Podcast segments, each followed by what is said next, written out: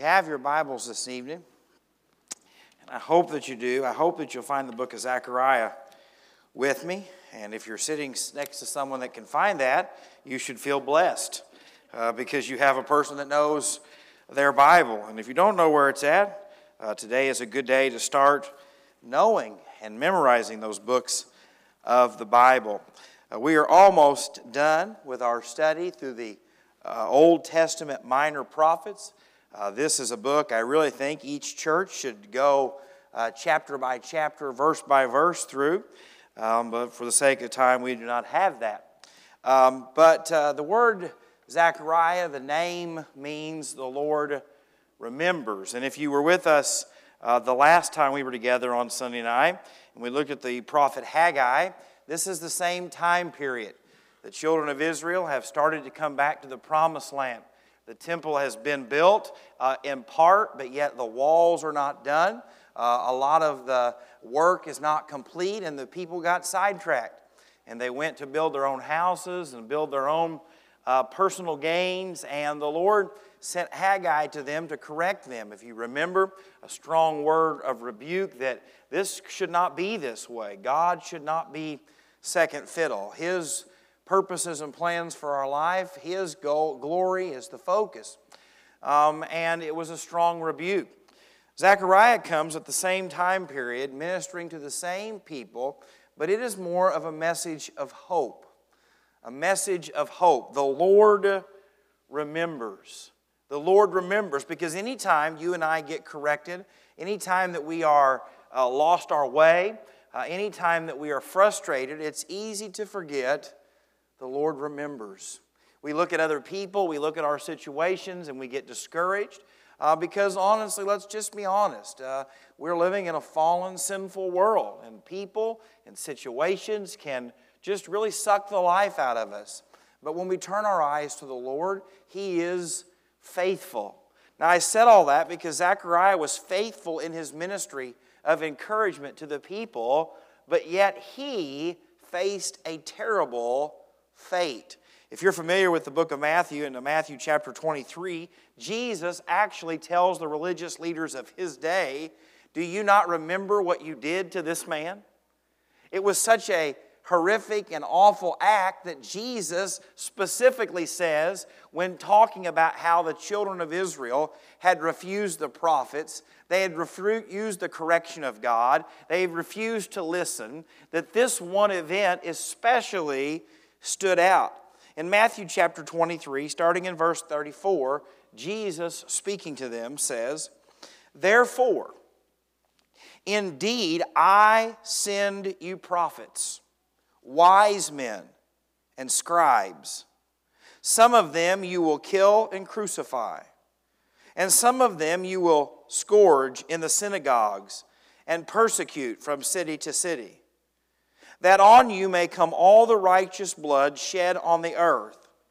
For the blood of righteous Abel to the blood of Zechariah, son of Berechiah, whom you murdered between the temple and the altar. Assuredly, I say to you, all these things will come upon you this generation. They didn't just murder this guy on the street. They didn't try to throw him off the edge of a town cliff. They brought him right down in front of the altar, in the temple, in the holy place of God, and murdered him because they grew tired of hearing the message of God. You said, but Jake, it was a message of encouragement. It was a message that God won't forget you. Look up here. When your heart grows bitter to the things of God, the message does not matter. Hatred sees no message, it always seems a target to attack. That's why we know the Bible tells us that we wrestle not against flesh and blood. We might have disagreements, we might have problems, we might have arguments, we might have these things, but it's never directed at two people. You are just always the object of that hatred, the object of that bitterness, the object of that unforgiveness. And so, a man whose name the Lord is remembered was murdered for being faithful. Now, when I read that, I think, well, that's just not, that's just not very fair. That'll give him a name like People Are Dumb, or Israel is Stubborn, or something like that. But what we see here is that we can take hope. That no matter how things work out for us, no matter how things work out for our ministry, no matter how things work out for the church, as long as we are faithful, it's worth it. As long as we are obedient to the Word of God, to the mission that God has called us to. Regardless of opposition, regardless of what Satan may do, we can know this simple thing that we can leave this world, we can step into paradise, and know that we have pleased the one who saved us, the one who called us, the one who has equipped us. And so tonight, I just want to point out three things from this text. It's too long to look at all of it, and so if you want a blessed read, it is a wonderful book to read. It is probably, uh, with the exception of Daniel and maybe Ezekiel, the hardest to understand Old Testament book. It is full of prophecy, it is full of examples, it is very much like reading the book of Revelation.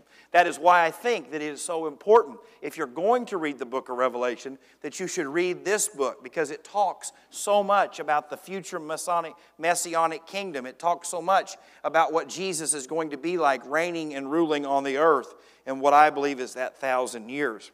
But three things tonight I want to show you that I think is applicable to not only the children of Israel, but to us today, is we see God's warning and encouragement to his people. God never lets his people go astray without warning them. God never allows a marriage to go off the rails without God giving warnings. Never a relationship that is broken that God does not warn and correct. Never a church that has ever went astray that God did not warn and correct and encourage. And so, here in Zechariah chapter 1, starting in verses 1 through 6, the Bible says, In the eighth month of the second year of Darius, the word of the Lord came to Zechariah, the son of Berechiah, the son of Iddo, the prophet, saying, The Lord has been very angry with your fathers. Therefore, say to them, Thus says the Lord of hosts, Return to me. Says the Lord of hosts, and I will return to you, says the Lord of hosts. Do not be like your fathers, to whom the former prophets preached, saying, Thus says the Lord of hosts, Turn now from your evil ways and your evil deeds. But they did not hear nor hear, heed me, says the Lord. Your fathers, where are they? And the prophets, do they live forever? Yet surely my words and my statutes, which I commanded my servants the prophets, did they not overtake your fathers? So they returned and said, Just as the Lord of hosts determined to do to us according to our ways and according to our deeds, so he has dealt with us. We see in this passage of Scripture the Lord is inviting them.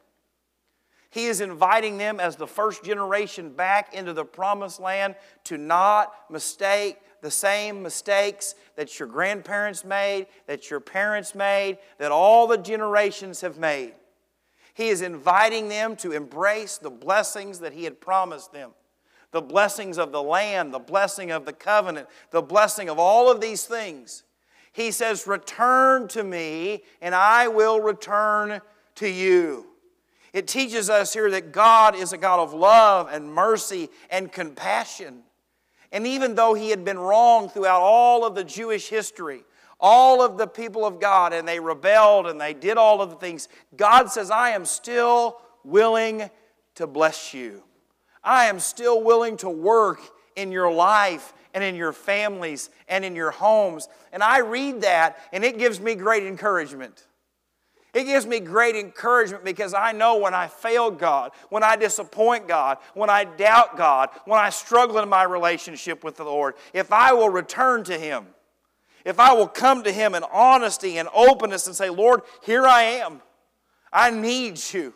Lord, I need your mercy and grace. God, I need your provision and your protection. God, I need you that He is willing to hear from heaven and says, Here I am. There's not a wall, a divide. We see this great idea that God is willing to let us approach Him. And we know that is true in the New Testament because the veil of the temple was what? Torn. It wasn't concreted, it wasn't solidified, it was torn to show that the veil that separates us from God had been broken in the person and work of Jesus Christ. And so now I can approach Him as Abba Father. I can approach Him with all of my sin and all of my shame and all of my heartbreak and all my regrets and all my disappointments. And the list goes on and on and on. And I can come and He says, Here I am.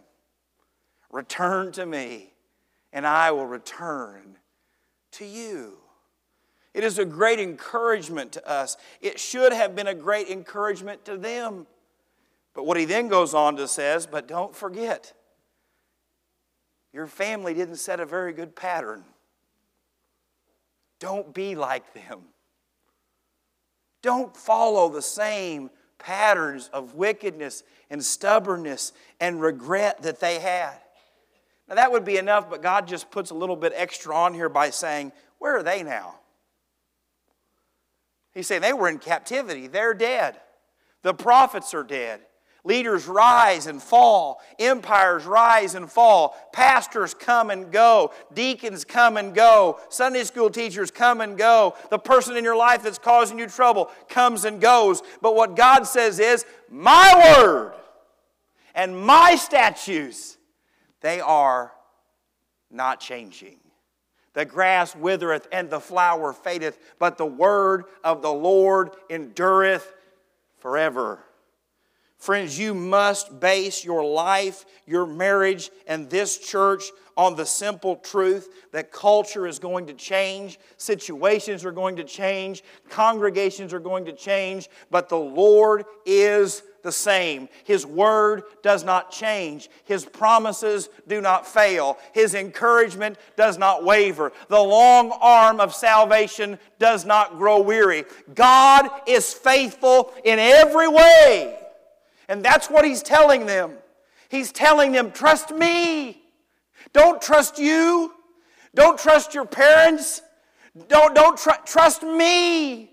Watch what I can do in your life. Watch what I can do in your marriage. Watch what I can do in this nation. God says, Come! Come and see. We see that in the New Testament when Jesus talks about the marriage supper, right? Go out into the highways and the byways and find everybody. Those who were invited didn't come. Bring them all in the lame and the sick. We read that in the New Testament in the book of Revelation as it fins, finishes up with that great invitation. All who thirst, come. Come. The Lord says, Try me and see if I'm not good. Try me and see me if I'm not faithful. Put me to the test and watch how the Lord can work. You say you're not supposed to test God. I didn't say in a sinful way, I said in a trusting way. You go to Him with your burdens. You go to Him with your fears. You go to Him with your insecurities. You take your burdens to the Lord because He literally said, right, bring it here. bring your yoke to me. We see these wonderful promises to the nation of Israel, and you say, well, Jake, they were just a really good group of people. They really had earned the love of God. No, God just tells them, you and your family are dirty, rotten scoundrels. But I love you anyway. Why? Because God's promises never depend on you, they always depend on Him and who He is and His faithfulness and what He can do. And that should give us great encouragement when we commit our marriages to Him. And we say through sickness and through health, for better, for worse, for richer, for poorer, we are making that covenant, not between just two people, but we are making that covenant in the sight of God. And the Word of God says that God does something supernatural, God does something miraculous. He takes two and He puts them together. And then the warning is in the Scripture let no man tear asunder what God has put together. And friends, we see these wonderful promises, and Zechariah is telling them this is what God wants to do. This is how God wants to work. Now, in chapters 1 through the end of chapter 16, for the sake of time, we won't look at them all, but you can read them. Zechariah begins to have dreams, crazy dreams. I mean, weird dreams. Dreams like you would have if you ate Mexican late at night, all right? Those kind of crazy dreams. We see in chapter 1, verses 8 and 17, and chapter 6, we see that this peace has been achieved. And they begin to ask Is it time for the Messiah to reign? Is it time for him to set up his throne? We look in the next verses and in chapter 5 that the dream looks back to Israel's sin and all of the exile and the judgment. The next dream in, in Zechariah 2 and in Zechariah 5 is about the New Jerusalem and that all the nations of the world can see God's blessing on Israel and be a part of it. In chapters 3 and chapters 4, there are dreams and visions of the two leaders of Israel, Joshua and Zerubbabel. In chapter 6, we see the vision that foreshadows that Jesus will be both the high priest and the king. And you can look at those in detail on your own. Chapter 7 and 8, we see that it's time for the kingdom to come. And the messengers, the people of God, send a small group to, to appear before Zechariah and to get a word from the Lord. And this is very important because we're getting ready to look at this. And he says, If you will do this, God will do this. He says, If you will do this, God will do this. And I want to show you the people respond to God. In Zechariah chapter 7, starting in verse 8. Then the word of the Lord came to Zechariah. Thus says the Lord of hosts execute true justice, show mercy and compassion, everyone to his brother. Do not oppress the widow or the fatherless, the alien or the poor. Let none of you plan evil in his heart against his brother. Now, those are pretty hard standards. We see the very same thing in the New Testament when Jesus is speaking to the rich young ruler. And he asks him, one of the greatest two commandments? And he says, Well, I've not cheated, I've not lied, I've done all of these things. And Jesus says, Well, then go and sell all that you have and follow me. He gives them a standard that they cannot keep on their own. Why? Because God has always had a purpose and plan to redeem us. He knew our failures, He knew our faults, He knew our sins. But look what they said in verse 11. They didn't say, We'll give it a try, we'll give it everything we've got. Look what it says in verse 11. But they refused to heed, shrugged their shoulders, and stopped their ears so they could not hear. If you look at that in its simplest of form, they made the choice to refuse. Then they shrugged it off because they didn't care. And then they stopped their ears as a refusal to take any more correction. And friends, I want you to see that because that's the same pattern that all of us go through when God tries to lead us somewhere that we don't want to go we eventually make the decision that I'm not going to listen to that. I know that's what God's word says. I know that's what's best, but I'm just not I'm not doing it. Then we begin to say, well, it's not that big of a deal anyway, probably. There are not going to be consequences. God really doesn't care about little old me. And then we just stop listening. It's that hardening of the heart.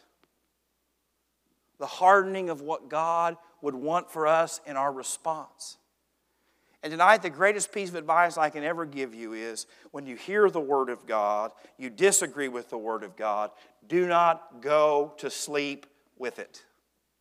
I don't care if you have to stay up all night studying the Scriptures. I don't care if you have to stay up all night listening to sermons. Never let yourself be okay with sleeping and being in disagreement with God. It's the same way why you should never go to bed angry. Now, I, we, I go to bed angry a lot, and I'm not proud of that. But, friends, what I'm telling you is time will do two things to you. It'll either cause you to mellow out and realize that you were a jerk, or two, it will cause you to harden your heart. Well, who do they think they are? I wasn't that mad when I first heard of it. Boy, the more I sit here and stew about it, boy, that really just burns me up. And what you see is that begins to work. And then it's, well, if that's how they're going to be, I just don't care. We shrug off our shoulders. I don't care what it does to them. I don't care how they respond. It's my life. I'll do what I want. I'm part of this marriage. I, I can do what I want.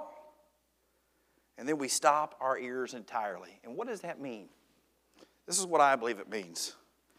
I believe the Lord never just reaches out to us one time. I believe He is gently drawing and working and moving in our hearts. He is long suffering. God warns us hey, you can't treat your wife that way. Hey, you can't spend money that way. Hey, you can't talk that way. Hey, you can't look at that stuff. You, you can't go that direction. The gentle nudging of the Spirit of God. You say, I wish God would just slap me silly. No, you don't. You say that because it makes you sound good in Sunday school. But what we see here is you get to a point where it doesn't matter if you're right or wrong or what anyone says to you, you're not listening. That's all right, I'm right you're wrong. We can get so angry, it doesn't even matter if someone has a valid point, their intention is good, and we know that we agree with them, we've made up our mind. I'm going this way and it doesn't matter. I want you to look up here. That's where you put yourself in a place that God is going to correct you and it will not be pleasant. I don't care if it's your marriage. I don't care if it's a church. I don't care if it's a pastor. When we see ourselves in this place, we're in danger of the corrective judgment of God. You say, man, Jake, can this get any more discouraging? Just wait right here. It's going to get better. The last thing I want to show you tonight the Lord's promise for a glorious future that they could not earn. They've just told God, now we'll do it our way. Chapter 8, it talks about the beauty of the New Jerusalem. Chapter 9, we begin to see that God is still going to defend Israel, that God has a purpose and a plan for them. And I'll tell you how encouraging it gets because in chapter 9, he begins to talk about the Messiah. He begins to talk about this stubborn, wicked group of people, but yet he is going to send Jesus. There is a way that everything can be made right. Zechariah chapter 9, starting in verse 9, we see, Rejoice greatly, O daughter of Zion. Shout, O daughter of Jerusalem. Behold, your king is coming to you. He is just and having salvation, lowly and riding on a donkey, a colt, a foal of a donkey. It's talking about Palm Sunday. Jesus coming into the city. If I was God, I'd say, I don't want nothing to do with you people. I'll go deal with the Chinese.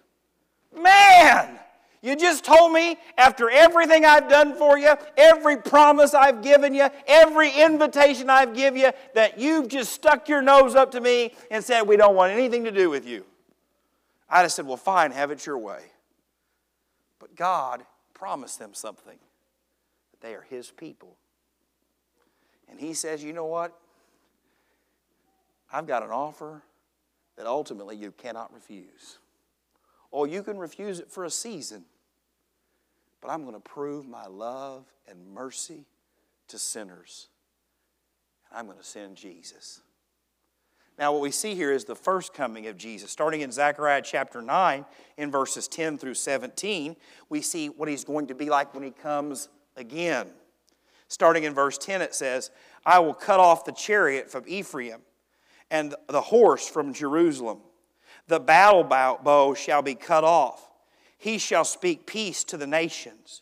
His dominion shall be from sea to sea, and from the river to the ends of the earth. As for you also, because of the blood of your covenant, I will set your prisoners free from the waterless pit. Return to the stronghold, you prisoners of hope. Even today, I will declare that I will restore double to you. Wait a second.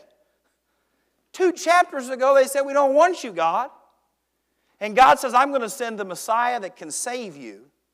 We're going to look how they're going to reject him, but there's coming a day that everything you've lost, I'm going to doubly bless you for it. For I have bent Judah, my bow, fitted the bow with Ephraim, and raised up your sons, O Zion, against your sons, O Greece, and made you like the sword of a mighty man. Then the Lord will be seen over them, and his arrow will go forth like lightning. The Lord God will blow the trumpet and go with whirlwinds from the south.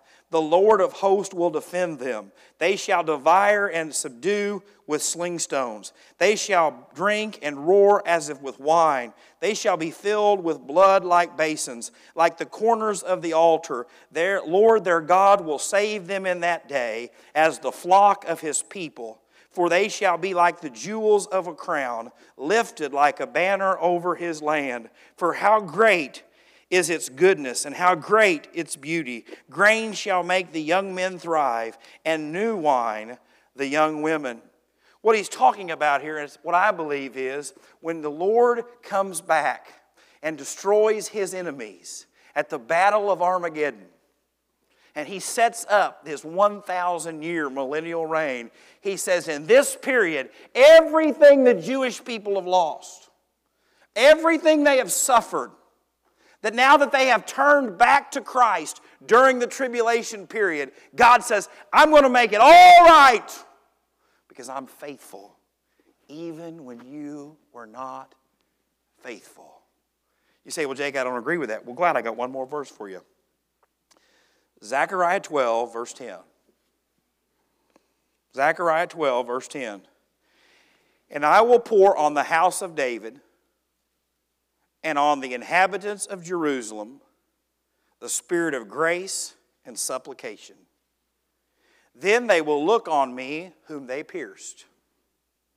Yes, they will mourn for him as one mourns for his only son, and grieve for him as one grieves for his firstborn. He's talking about the Jewish people. When they came and dealt with the Messiah the first time, they crucified him, they rejected him, they denied him. But during that great time of tribulation, when the Lord reaches down and begins to save the Jewish people, and that halfway point of the tribulation where the, the desolation of the temple occurs and the Jewish people trust Jesus Christ as the Lord and Savior of their life, he says, In that time, you're going to know that I've been faithful because you pierced him. But on that day, you're going to mourn because you realize that you were wrong you're going to realize that you rejected the Messiah, but I have been faithful. That's what gives me great hope. Because God just keeps reaching out. He just keeps saying, I'm going to make a way. Can the Jew be saved any other way other than Jesus Christ? Absolutely not. You must be born again. But, friends, God is not done with the Jewish people. And it's not because of them, it is because God is going to be stand up and saying, They were dirty, they were rotten, they were wicked, but yet I was faithful. You see, that's not very fair.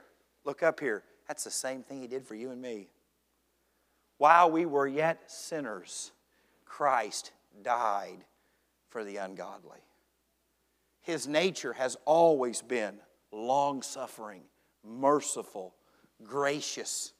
Even when he sends correction, it's done out of love. Even when he disciplines, he disciplines out of love. And friends, when I read a book like Zechariah and I don't understand half of what's in it, what I do see is that the name matters. The Lord remembers.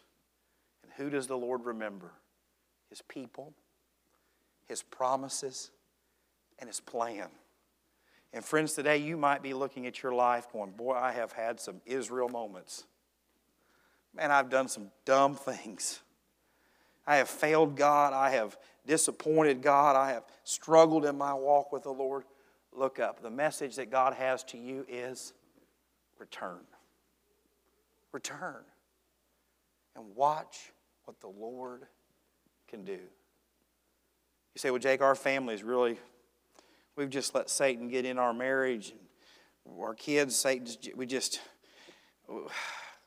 God's message to you, I give you one guess. It's one word